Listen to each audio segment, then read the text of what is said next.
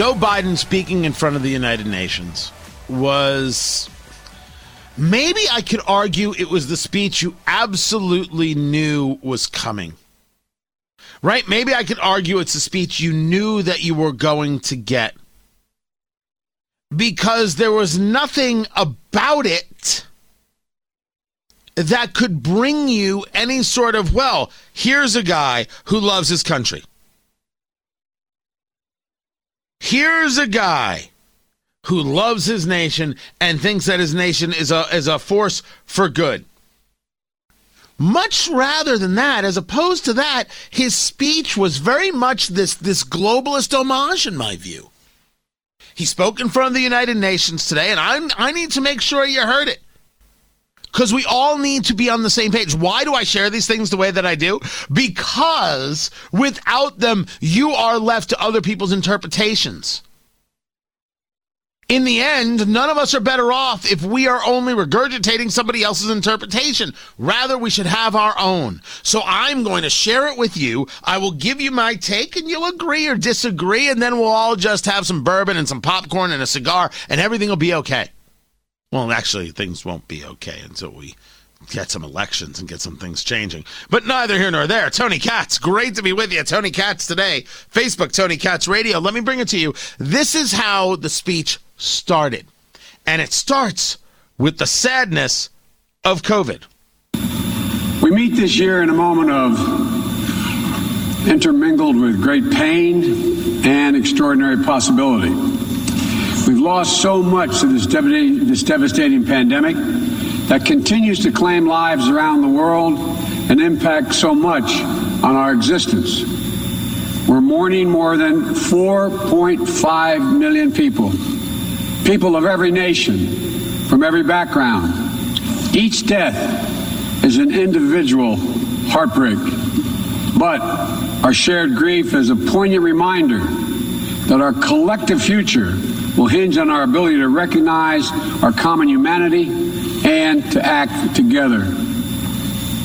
Ladies and gentlemen, this is the clear and urgent choice that we face here at the dawning of what must be a decisive decade for our world.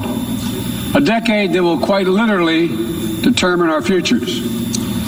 As a global community, we're challenged by urgent and looming crises wherein lie enormous opportunities if, if we can summon the will and resolve to seize these opportunities. If we're going to talk about COVID, are we going to mention the fact that China is guilty? It was at this moment I started asking myself this question about Biden's speech. Well, when are we going to hear, if we're talking about what COVID has done, if we're talking about meeting the challenges, when are we going to say that China is guilty and China needs to be a world partner? When are we going to hear that? Friends hold friends to account. We have the tough conversations. Remember when these used to be courageous conversations? You remember that, producer Ari? Those are good times. Good times. Good times. But now what? Now we, we, we can't even address it. And here now goes Biden into not addressing it. Will we work together to save lives, defeat COVID 19 everywhere, and take the necessary steps to prepare ourselves for the next pandemic, for there will be another one? Or will we fail to harness the tools at our disposal as the more virulent and dangerous variants take hold? Will we meet the threat of challenging climate, the challenging climate we're all feeling, already ravaging every part of our world with extreme weather? Or will we suffer the merciless march of ever worsening droughts and floods, more intense fires and hurricanes, longer heat waves, and rising seas? He went from COVID to climate change in the blink of an eye and basically said, We're all going to die, people. It's flood and it's famine and it's fires. Human sacrifice, dogs and cats living together, mass hysteria. No mention of China. You just went right by COVID and didn't and didn't do it. Well, that's that is foreshadowing. Will we affirm and uphold the human dignity and human rights under which nations in common cause more than seven decades ago formed this institution? Will we apply and strengthen the core tenets of, of the international system, including the UN Charter and the Universal Declaration of Human Rights, as we seek to shape the emergence of new to- technologies and deter new threats? Or will we allow these universal, those universal principles to be trampled and twisted in the pursuit of naked political power? In my view, how we answer these questions in this moment, whether we choose to fight for our shared future or not, will reverberate for generations yet to come. Simply put, we stand, in my view, at an inflection point in history. And I'm here today to share with you how the United States intends to work with partners and allies to answer these questions and the commitment of my new administration to help lead the world toward a more peaceful, prosperous future for all people. Instead of continuing to fight the wars of the past, we are fixing our eyes on devoting our resources to the challenges that hold the keys to our collective future. Ending this pandemic, addressing the climate crisis, managing the shifts in global power dynamics, shaping the rules of the world on vital issues like trade, cyber, and emerging technologies, and facing the threat of terrorism as it stands today. Still no mention of China, but you notice he, he, he plays a little bit of a skirt around there, talking about the emerging, emerging threats and, and, and the concepts of power. It seemed throughout he wanted to engage conversations about China, but would not come out to say thing one about China.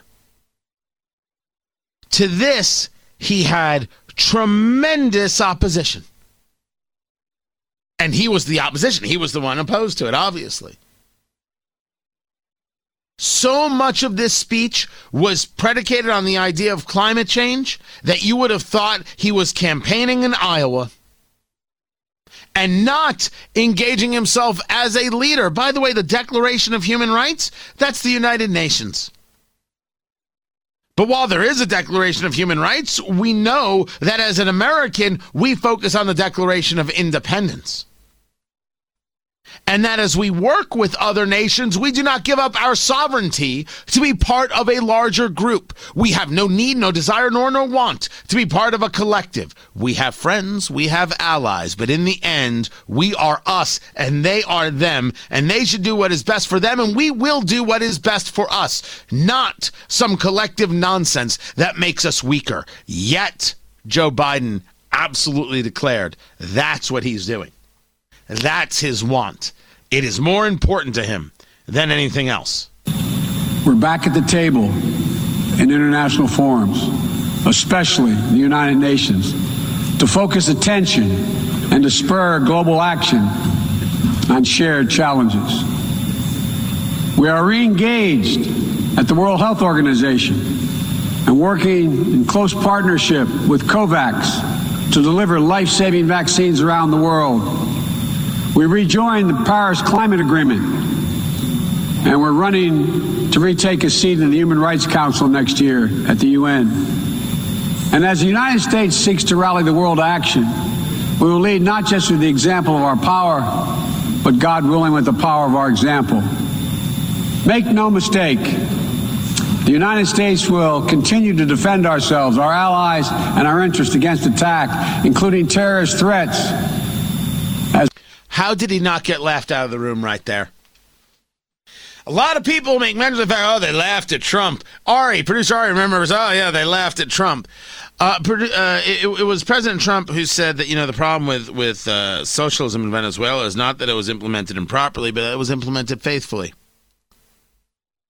And that line got a bit of, ooh, and then some, some laughter and some applause as well. That the UN which allows Libya and China to be on human rights councils, laughs at Donald Trump, is only the proof of how worthless the United Nations can be. Not an attack on Donald Trump. Where's your brain power, kids? It's time to grow up. It's time to see the reality of the situation. What a statement from Joe Biden. And as the United States seeks to rally the world to action, we will lead not just with the example of our power, but God willing with the power of our example. Make no mistake, the United States will continue to defend ourselves, our allies, and our interests against attack, including terrorist threats Unless, of course, you're an Afghani who we promised to get out of Afghanistan, in which case, screw you. Oh, we say the same things to Americans. He said that with a straight face and didn't get laughed out of the room. Do you want any more proof that the UN isn't worth a good holy damn? He should have been laughed out of the room. Because everybody knows it's a lie. Because it's a lie. There, there's, there's a lot to the speech. 34 minutes of, wait, what is this? And what it was was 34 minutes of wokeness and non leadership and not a declaration of we are the ones who know the right direction. You can come with us or you can get left behind. That's your call. We're happy to work with you. We want to work with you, but only on the things that are right. You came to the United Nations to push the very, very radical concepts of climate change? That we're back in the Paris Climate Accords? That we are willing as a nation to, to uh, subjugate ourselves to others? Well, uh, amongst the, the, the world powers, they must be like, oh, good, they're back in line with the globalist vision. Amongst Americans, amongst the Midwest, amongst the heartland, outside of D.C., this guy doesn't seem too interested in America's interests at all. More coming up. I'm Tony Katz.